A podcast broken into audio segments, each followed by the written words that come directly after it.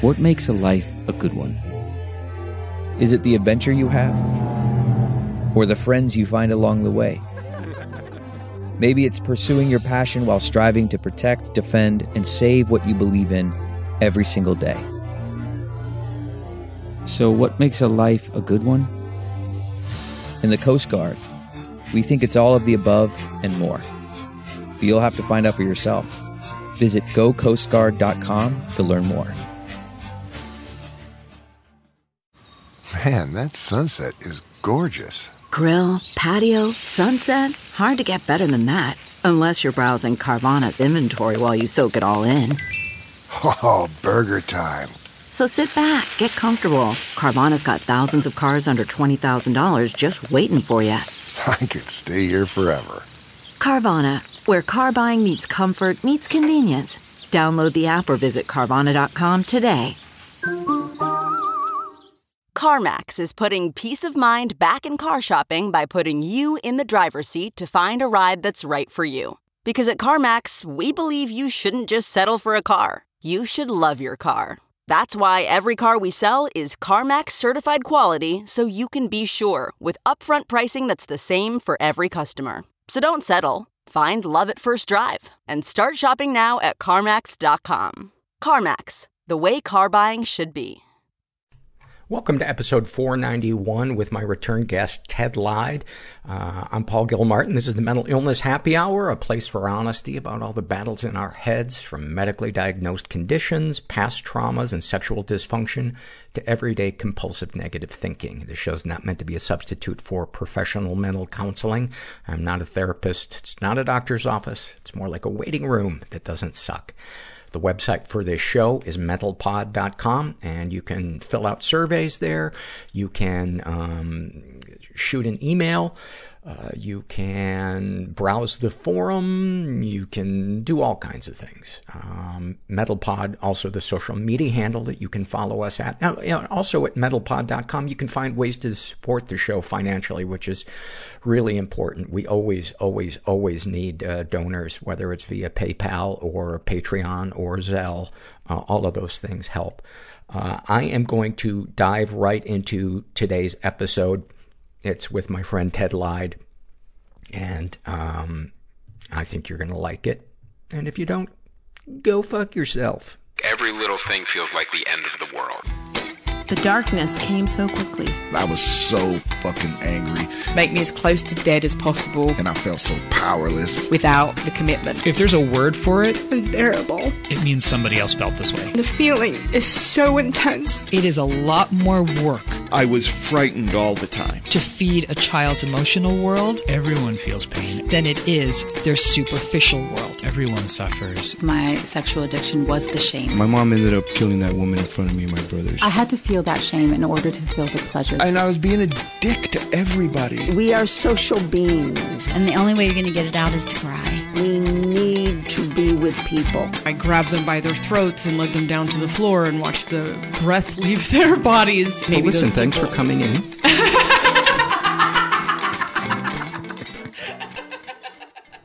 I'm here uh, with my friend and return guest, Ted Lyde. We decided that we were going to do kind of a joint uh, recording. He has a uh, a podcast as well. Tell him a little bit about about your podcast. Uh, you know, my podcast is called uh, uh, what is it called? It's called Learning Not to Swear with Ted Lyon. And actually, I, I, I give Paul Gilmartin credit for being like the godfather of my podcast because I did his podcast and it went went pretty well. And he like I think after like a month, he called me and said, "I've gotten so much feedback from your podcast, from the episode you did of of um, mental illness happy hour, uh, and they either love you or hate you. And this is that's what he says. I've got like 50 emails, and they either love you or hate you. And uh, you should probably do your own. Po- if you get people this upset, yes. you should probably get your own podcast. One of the things that uh, I love about you is that you you are the least bullshitty person that I've ever met and you are not afraid to upset somebody with your truth. And that's one of the reasons why I wanted to have you back on because, oh, there's some shit going on. Yeah. And, um, uh, you know, also you being uh, a person of color, I wanted to get your take on things. Uh, we want to talk about the pandemic. Uh, you're recovering from cancer. You're on the waiting list for a kidney. So, other than the pandemic, society falling apart, the earth roasting, financial hardship, and cancer, how are you? You know, it's this has been a they they took the kidney out in March, and then that's like just when the pandemic, you know, kind of hit the ground where everyone's saying, okay, now you can't go anywhere and don't talk to anybody. So I'd spent, you know, the first part of the year just preparing for that surgery to get the kidney dealt with, and then uh, and then that happened, and then my kids all came home from school. My son, you know, was was in high school. Now he's at home, and my daughter was in college, and now she's back in the house. And my wife's been working from home, so there's all four of us, and the dog are in the house for three months now. We've been in the house, and it's been really hard. Not just because you you're stuck in the house with your family no one can go anywhere, but then you have the the element of you know potential death if you go to the grocery store and you don't approach it the right way, mm-hmm. and then uh, I'm I am wearing a mask by the way right now. Ted uh, has chosen not to not to wear one, but uh, we're about uh, four, four feet four feet apart. my wife would be furious if she could she was here right now. But Yes. I, I I can't I have trouble breathing. You know, since the surgery anyway, it's hard for me to draw breath. So uh, And by the way, nobody has since the pandemic. Nobody has been on the mic that you are on. Go good. Yeah. Well, good. So so there's all of that, and then you add on this. You know, all of a sudden, racial strife becomes this thing that eh, you just can't believe that it's still an issue after all this time. Right. It's like, how do you upstage a pandemic? Yeah. Yes. Exactly. And why would you? What kind of mental illness do you have as a you know as a human being, or let alone as a cop, to say you know you know what I'm going to do? Uh, I'm going to do something even more horrible and catastrophic than COVID nineteen. You know what I mean? And then something that essentially then drives people who are supposed to be social dis- distancing. It compels them through outrage to to gather. Right. It, it really seems like the universe is pushing society to a breaking point. Yeah. And, uh, so the first time you saw the, the George Floyd video, what did you feel and what did you think? Uh, well, the first thing I, I remember seeing it, and uh, I'll never forget. I I was just stunned, and I was in a trance until uh, he started saying "mama." When he said "mama," I I started crying. I just started. I was weeping right there, watching this on my phone, and uh, I could not believe you know, what kind of man does this to another human being, to another man? And once any man hears another man calling for their mother, I mean, that's like the ultimate uncle. That's the ultimate I give. That's the ultimate tap out. And this guy heard him saying it and still, Nothing. still nothing. And, uh, And, and the, the other policemen standing there. yeah, and they didn't, they, none of them felt obligated to walk over and shove him. Just give him a shove and say, hey, that's enough. Or talk to him. Yeah. Say something to him. Yeah.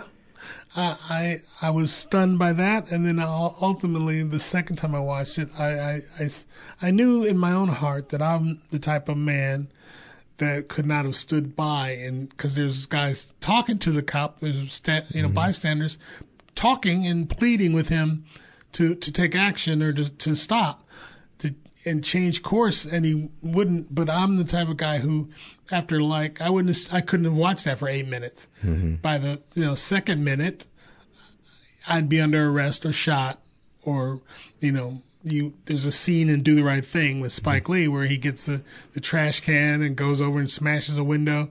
I'd have done something. I know me to know enough that I'd have done something to make myself the center of of attention and hopefully distract this man enough to get off of this guy's neck. I, and I was just stunned that nobody had the courage or the the mindset to to take action.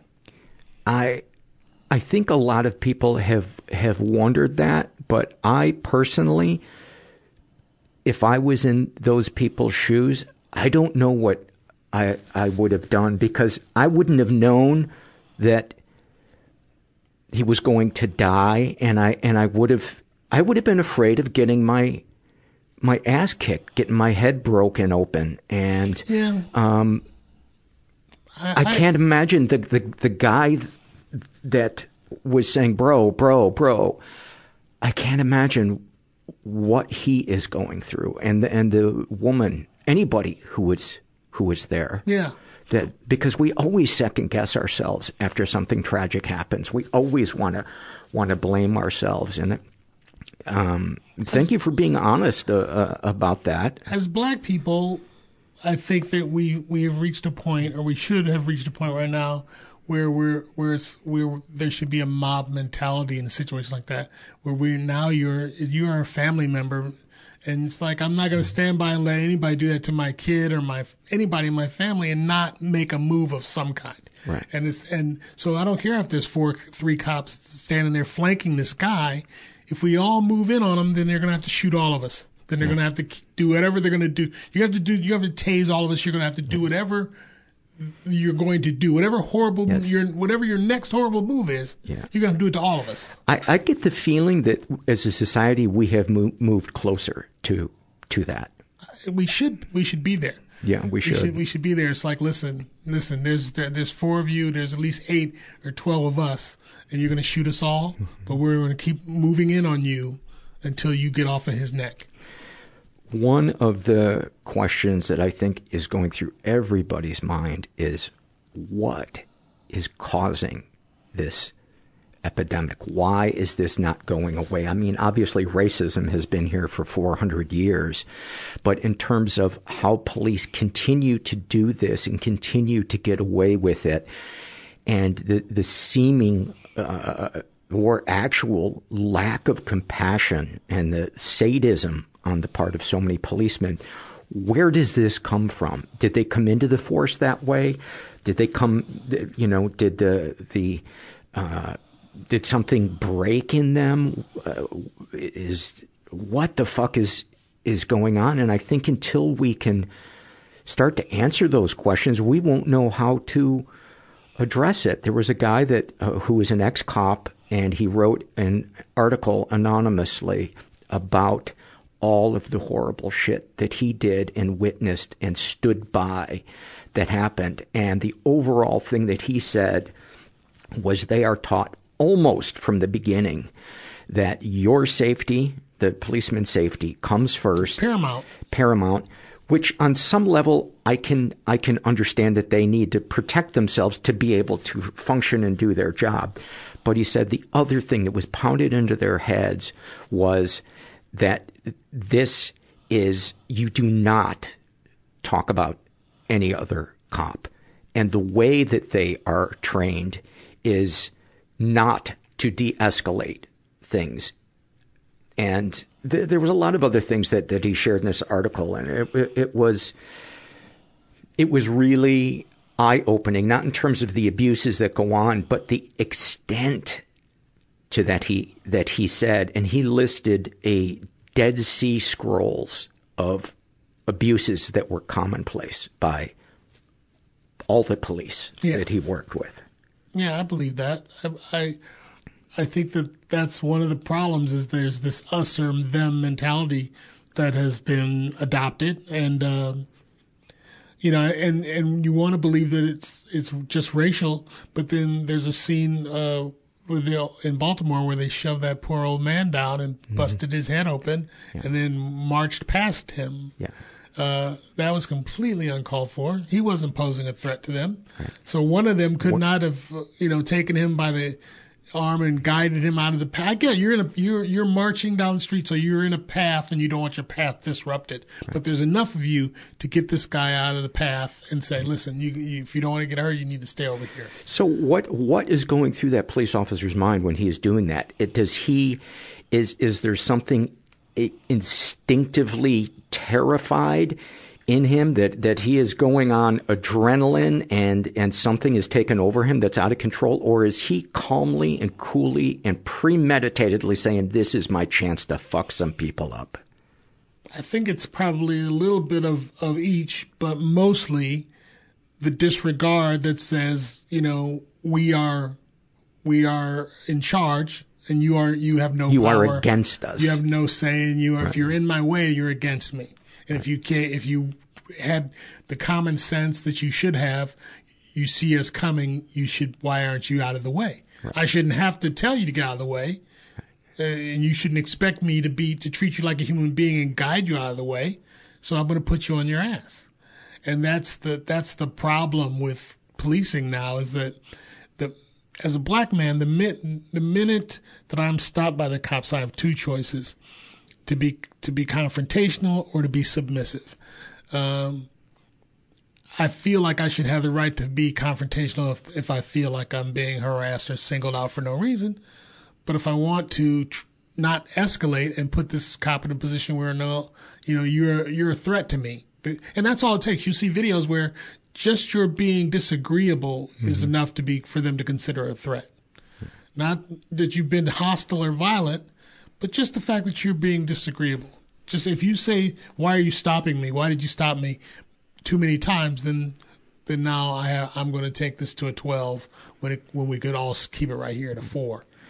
Uh, and, and speaking of 12, there, the, one of the things this cop shared in this article that he wrote was that there was a saying prevalent among he and his comrades uh, that that goes, uh, "I would rather be judged by 12 than carried by 6. Yeah, yeah, that's a common, you know. I had never heard that kind before. of vigilante. Uh, you know, I I grew up. I'm a Batman fan. I get you know being a badass and not wanting to.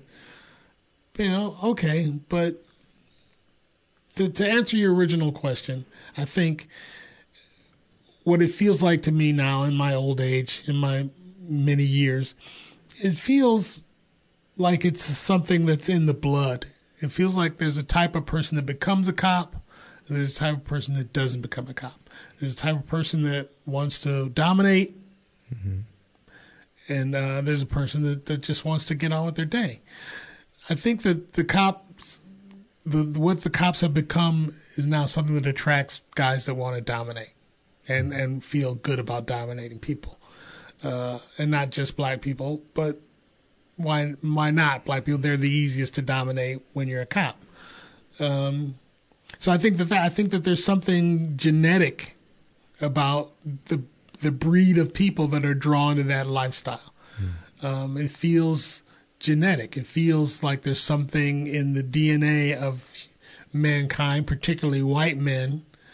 You know, you look at um, the history of America. There was a window where where America, where uh, pilgrims or the settlers could have chosen to share this country. There was a there was a window where they could have decided, okay, we're we're going to find a way to make peace with the Indians, and we're going to coexist, and we're not. But the, the dominant impulse was to to drive them out and to dominate them and to. to I believe that that DNA still exists. I believe that there's a part of white men that skips a generation or moves through a bloodline that that, that wants to drive out anybody that's different. That wants to crush anyone that opposes them. you see it a lot in the business world where it's acceptable. Yeah. Uh, and you know, I don't know if it's limited to uh, race, but there is a predatory um, mentality that it's not what is the right thing to do; it's what can I get away with.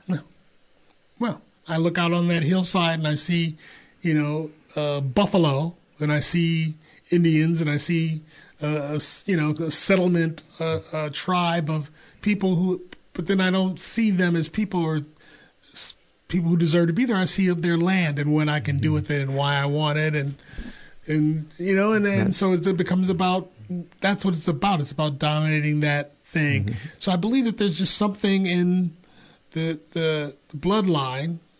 I don't know if there's a way to cure it, you know, a way to to to seize it and pull it out. But it, that's how it feels to me. It feels like there's just this organic thing that some cats. You know, I'm sorry. I just Well, that's one of the reasons why I wanted to talk to you because I knew I knew you wouldn't polish it up before you you served it to me. You know that that you would you would talk straightforward about what it is that you think and you feel. And I'm sure somebody, some people uh, who are white would be like, you know, uh, how how dare he, you know, say that, uh, you know, I'm this or I'm that. I've never, I've never harmed anybody. But I think there's, um, I think everybody's got to be reflecting on what what it is, whether you're taking uh, action that's hurting people or just doing nothing. disregard is disregard, and that's that's the that's the kernel of all of it. It's it's so the question is to what degree do you carry you know what degree of back black belt are you in disregarding? Are you are you first degree disreg- disregarder? Because that's what it boils down to. You know, f- white people are finally starting to say this this racism is a problem that we have to fix, and it's true. It's more of a problem that white people need to, to fix because they're the ones that are killing everyone. Uh, there's so many more killings. I won't say everyone. Black people just don't sit off and kill white people. I'm not going to say that. But what I'm going to say is that you you find more cases in the news throughout history where black people have been lynched and dragged out of their homes or shot in their homes or in their cars than white people. If black people were killing white people at the rate that whites are killing blacks, there'd be gun laws. There would mm-hmm. the, if black people were shooting white folks the way they're getting shot, there'd be gun laws. There'd be changes in the gun laws. I, I also think you would see an occupation. I think you would see a military state, you know, like you like you see in um, Israel and the Palestinian territories. I think you would see something along those lines. You know, we love the Constitution until we think someone's going to take our stuff. Yeah. And Donald Trump has proven that we don't really love our Constitution as much as we we pretend we do either. Donald Right. Trump has driven that fact home. Yeah. That the Constitution is just a, it's like a, you know, a to-do list. And either you'll get to it or you don't. Either you believe it or you don't. So, how do you talk to your kids about what's going on? You know, uh, my children are mixed. My my wife is Irish, and uh, so my children are biracial. And uh, you know, my son has special needs, and so he doesn't. He doesn't. We don't really talk much about racism with him. We, you know, we we did talk to him about the the virus and staying safe and wearing his mask. He's real good about wearing his mask when he's out in public, and he asks everybody that he meets if they're sick. He does sign language, and he's nonverbal, but he does some sign language, and he'll ask people if they're sick. And uh, but as far as racism goes, we we don't really cover that with him. He he's gonna he's the type of kid who's gonna need a caregiver his whole life. So I think he'll be in good hands for the most part, as far as not having to deal face to face with racism. Uh, my daughter is mixed, and she's, she's very sensitive, very smart young woman, and uh, you know, we don't really talk about it either because she's lived with it. She's lived with it from both sides already in her whole in her young life. She's only 18 now, but you know, she, being very fair skinned, she's dealt with discrimination from black girls who you know don't want to be friends with her because she's white. They see a white girl, and then uh, she's had white people in her life that have been made comments about. They forget that she's black, and they make comments that are hurtful. So she's she's plugged in, and um, you know she's very liberal and very, you know, woke, and so you know, I, I don't know. I, I it's mind boggling for me because it's it's not a place I thought I would ever be. You know, when I married a white woman, and when I when I was a young man and optimistic, I thought by the time I had kids and by the time I was an old man, this would you know we we'd all have jetpacks and my skin color wouldn't matter anymore. We'd be protesting with our jetpacks. Right, and the least of anyone's concern would be that I'm a black guy. Do the protests give you any glimmer of hope that change might happen? Uh, yes and no. I mean, you know, people. I've I've had a few conversations about this. Um, the the looting and the rioting is normally has in the past has always been something that I've been against and felt bad about, uh, kind of embarrassed by. Uh, but not anymore. Not anymore. I, uh, you know, I'm, I don't care anymore. You know, I, you know, looting is not desirable, and I don't, I don't do it. But I It doesn't also, upset you like it used no, to. No, I feel like you know what's you know what's to me that's the thing. The bar has been set. The bar has been set for what's fucked up. Standing on someone someone's neck is the fucking pinnacle of fucked upness. So I don't care if your store got burned down. I don't care. You want to not have your shit burned down. You want to not have these things, these horrible things happening in your neighborhood and being afraid of, you know, floods of people protesting in the street. Well, you know, you, then you got to find a way to fix the racism and stop acting like it's okay for you to do whatever the fuck you feel like doing. You don't want me to do whatever the fuck I feel like doing, which is burning this son of a bitch down? You don't want me to do what I feel like doing. But guess what? I only feel like doing what I feel like doing because you feel like you can do whatever you want to do, which is stand on my neck. Or, So sta- I- or stand by. Yeah, or stand by and, uh, you know, fly, fly your flag of disregard. Speaking of standing by, what would you say if you could be in the room with those uh, police officers that stood by while Wow. George Floyd died? Or the other guy, I- or uh, Chauvin. I- the one question I would I would, uh, would want to ask is he was he was cuffed, he was cuffed and face down on the pavement.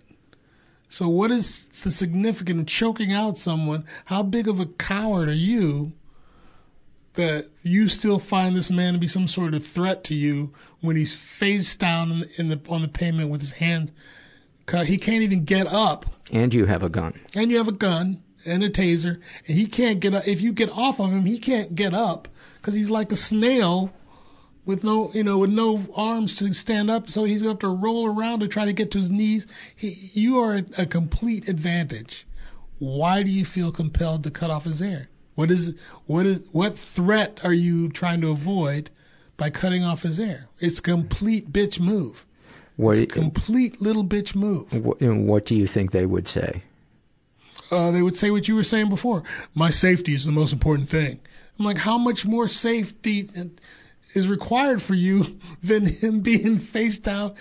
Uh, him being unconscious is the ultimate safety for me. You know what I think they would say. Uh, this is this is how we were trained.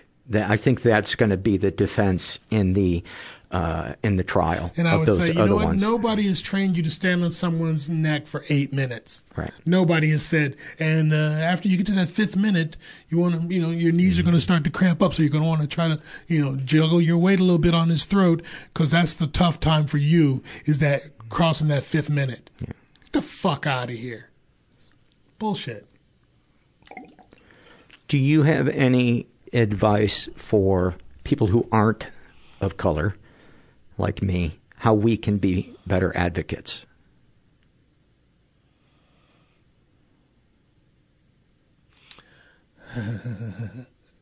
No, I, you know that. I mean, I, I used to. I may have in the past felt I could answer that, but now since I feel like it's a genetic, something genetic, just like, you know, genetically I'm predisposed to diabetes and and uh, hypertension, which is what has damaged my kidneys. So there's, you know, that means my mother and my father they've had they had some variation of di- diabetes and hypertension, and so there's something genetic that is causing this, in my opinion, and my how it feels to me. So what can I, what can any word say? You know, it's like you talking to me about my diabetes. It's like you you don't have diabetes, you don't have these ailments. So what or what words can you possibly say that will heal me and my issue? that I have to I have to do the maintenance and do the therapies to fix myself. You understand what I'm saying? Mm-hmm. So that that's how I feel now. I don't I feel like it's something that I can't I can't address other than to say you need to be aware and you should be trying to do something better because the outcome for you is destruction from me. I am not going to sit here quietly and let this happen without burning your shit down. And that, that that's to me that's a fair trade. It's you know the, the phrase "no justice, no peace" has always been out there, but I think we're reaching a point now where we're about to show you, okay, well this is what this means. Right. This is what it means. It, it, justice with no justice, no peace without any actual consequence. Mm-hmm. And that's been the problem is that there's no consequence. You know, Michael Brown, Trayvon Martin, uh, Tamir Rice. Uh, there's no, if there's no consequence, then of course there's, you know, how can I say there's no justice, no peace when my no peace doesn't have any teeth? Yeah, and sadly, the only way you're going to get some people's attention is through their wallet. It's certainly in a in a capitalistic society that, that has seemingly no restraints on it. I believe that that's true. I believe yeah. that you know you know what white men don't want is their shit burnt down. And I I do not uh, enjoy seeing people loot. Uh, I I am not pro looting at all. Neither am I. Uh, but I got no problem with it if the if the exchange is my life. I got no problem with it if it's the exchange of a man's life taken on basically in prime time in broad daylight with no consequences and no remorse or no there's no that glimmer in his eye that says maybe I'm going too far. And you know what I think was important too is that it happened in a northern city. I think that especially woke people up because if this had happened in the South, I think a lot of people north of the Mason Dixon line would have said this is a Southern thing. Mm-hmm. Absolutely, absolutely, and that's that's also you know kind of scary. That yeah, the, the that that illusion of you know we're, we're, at least we're not in Alabama, or at least we're not dealing mm-hmm. with Georgia. The fact that you realize well Minnesota is you know is Georgia North is Alabama North. Let's take a break right here and give some love to our sponsors. Today's episode is sponsored by BetterHelp.com online counseling. If you have never tried online counseling, you should absolutely give it a shot. And they now serve uh, people who are under 18. It requires uh, parental consent, but uh, once consent is acquired, the relationship between the um, youth, is that what you would call them, and the counselor is uh, private. So go to betterhelp.com slash mental. Make sure you include the slash mental part so they know that you came from this podcast. And then just fill out a questionnaire and they'll match you up with a betterhelp.com counselor. And if you are under 18, they'll send you to teencounseling.com and, uh, get the ball rolling on uh, getting consent from your parents and finding a counselor and all that good stuff. And um, the process satisfies all the legal requirements in all 50 states, and they have 600 plus counselors who are focused on working with teens. So again, uh, betterhelp.com slash mental. This episode is sponsored by When Breath Becomes Air. When Breath Becomes Air by Paul Kalanithi is the exquisitely observed memoir of an idealistic young neurosurgeon attempting to answer the question, what makes a life worth living, as he deals with his own terminal cancer diagnosis. It's a stunning reminder to live while we are alive. A must read for anyone in medicine from a doctor turned patient. For healthcare workers, expand your view on patient care and the fragile beauty of our mortal lives through Kalanithi's unforgettable words. Some of the questions Kalanithi wrestles with in this book include what makes life worth living in the face of death? What do you do when the future flattens out into a perpetual present? When the future is no longer a ladder towards your goals in life? What does it mean to have a child, to nurture a new life as another fades away? When Breath Becomes Air is a number one New York Times bestseller, Pulitzer Prize finalist, and named one of the best books of the year by the New York Times Book Review, People, NPR, The Washington Post, Slate, and more. When Breath Becomes Air is available wherever books are sold. Learn more at prh.com slash breath. Okay, picture this. It's Friday afternoon when a thought hits you. I can spend another weekend doing the same old whatever, or I can hop into my all-new Hyundai Santa Fe and hit the road. With available H-Track all-wheel drive and three-row seating, my whole family can head deep into the wild. Conquer the weekend in the all-new Hyundai Santa Fe. Visit HyundaiUSA.com or call 562 for more details. Hyundai, there's joy in every journey. Well, let's talk about some fun things. Let's talk about the pandemic. let's brighten things up a bit. Let's talk about the virus that is ravaging our planet. Yeah. What what have been the most common thoughts and feelings that, that you have had since the the quarantine?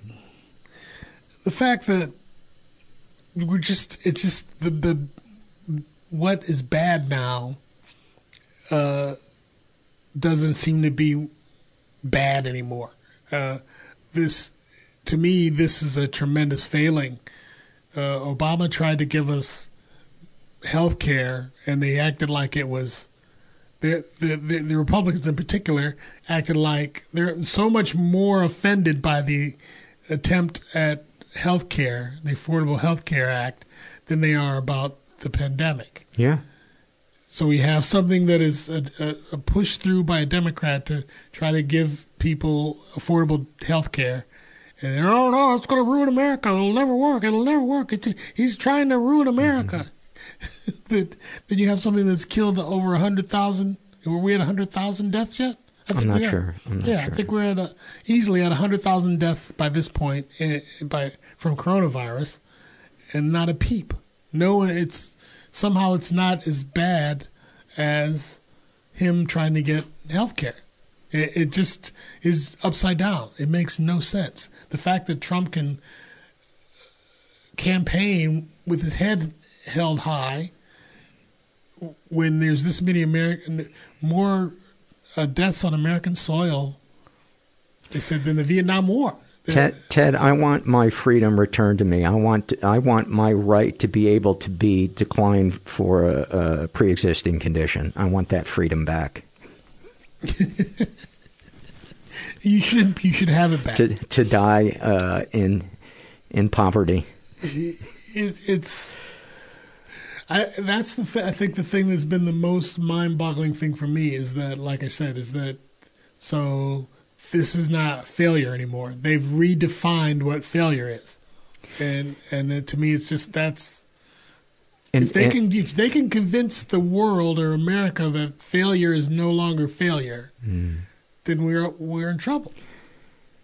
I think one of the things that I, that I would really love to see change is I would love, and I have a lot of problems with the Democratic Party. I, you know, I, I usually vote Democratic because they're a better alternative in my mind than the Republican Party, but they are weak, corrupt.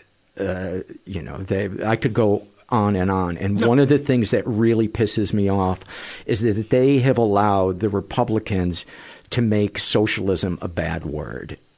Yeah. To make compassion and caring for the people in your village like we did for 10,000 years. We took care of each other.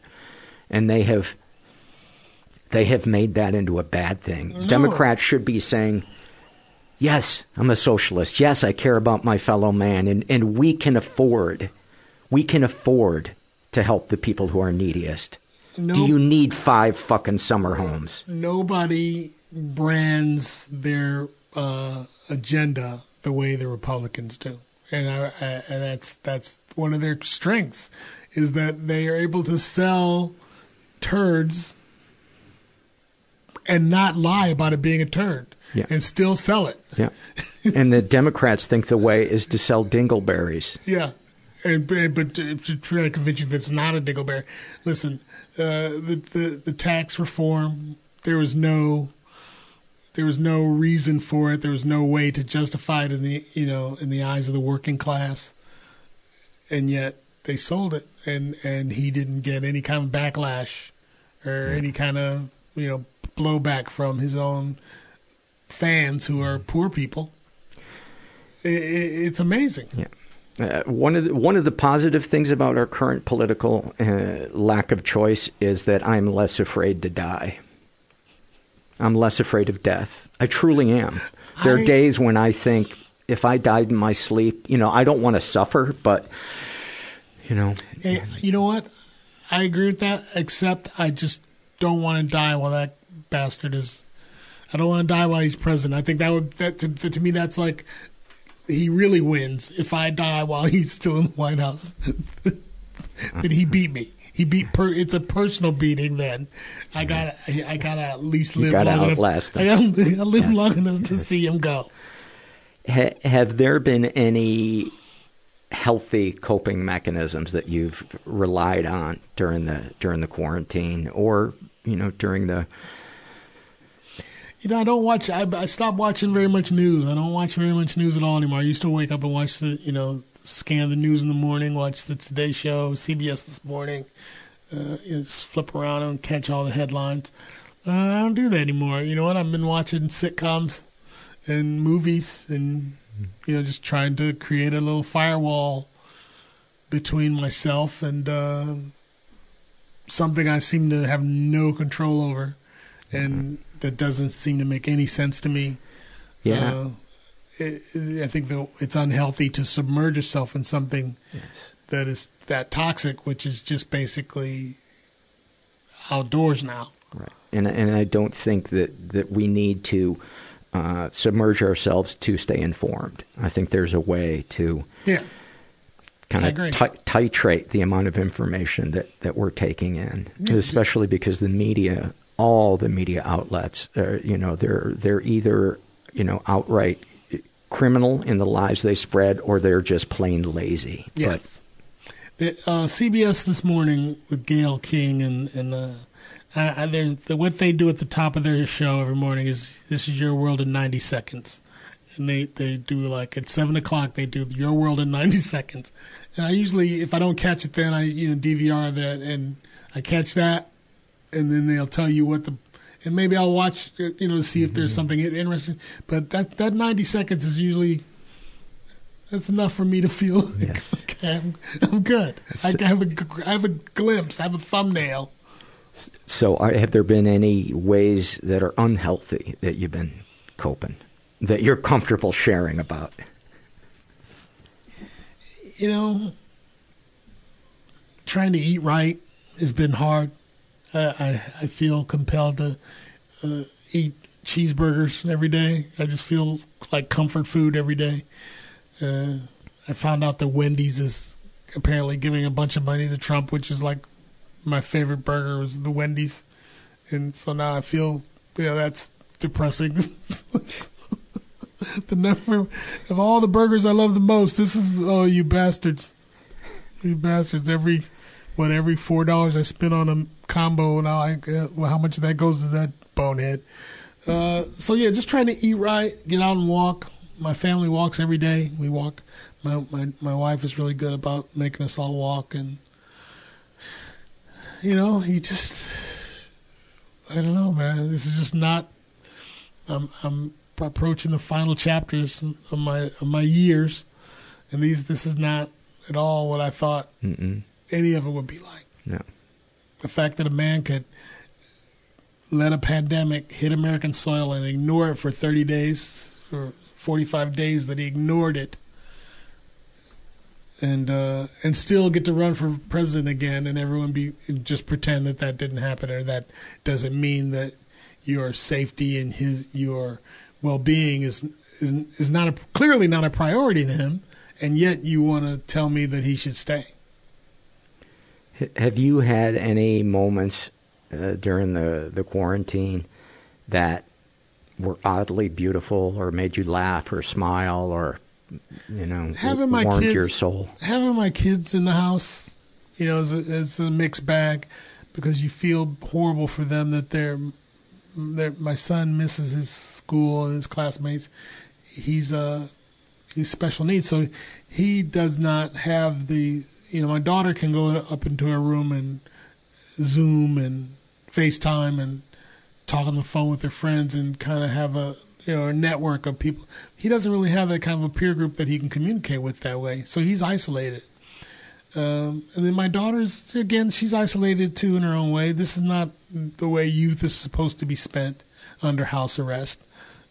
So that that's it's a mixed bag in that at the same time it's great to have them in the house and it's great to have their company and they've been really good natured and good spirited about it and and uh, talking to my daughter and watching movies with her. You know, I, I always try to record at least one movie to watch with her.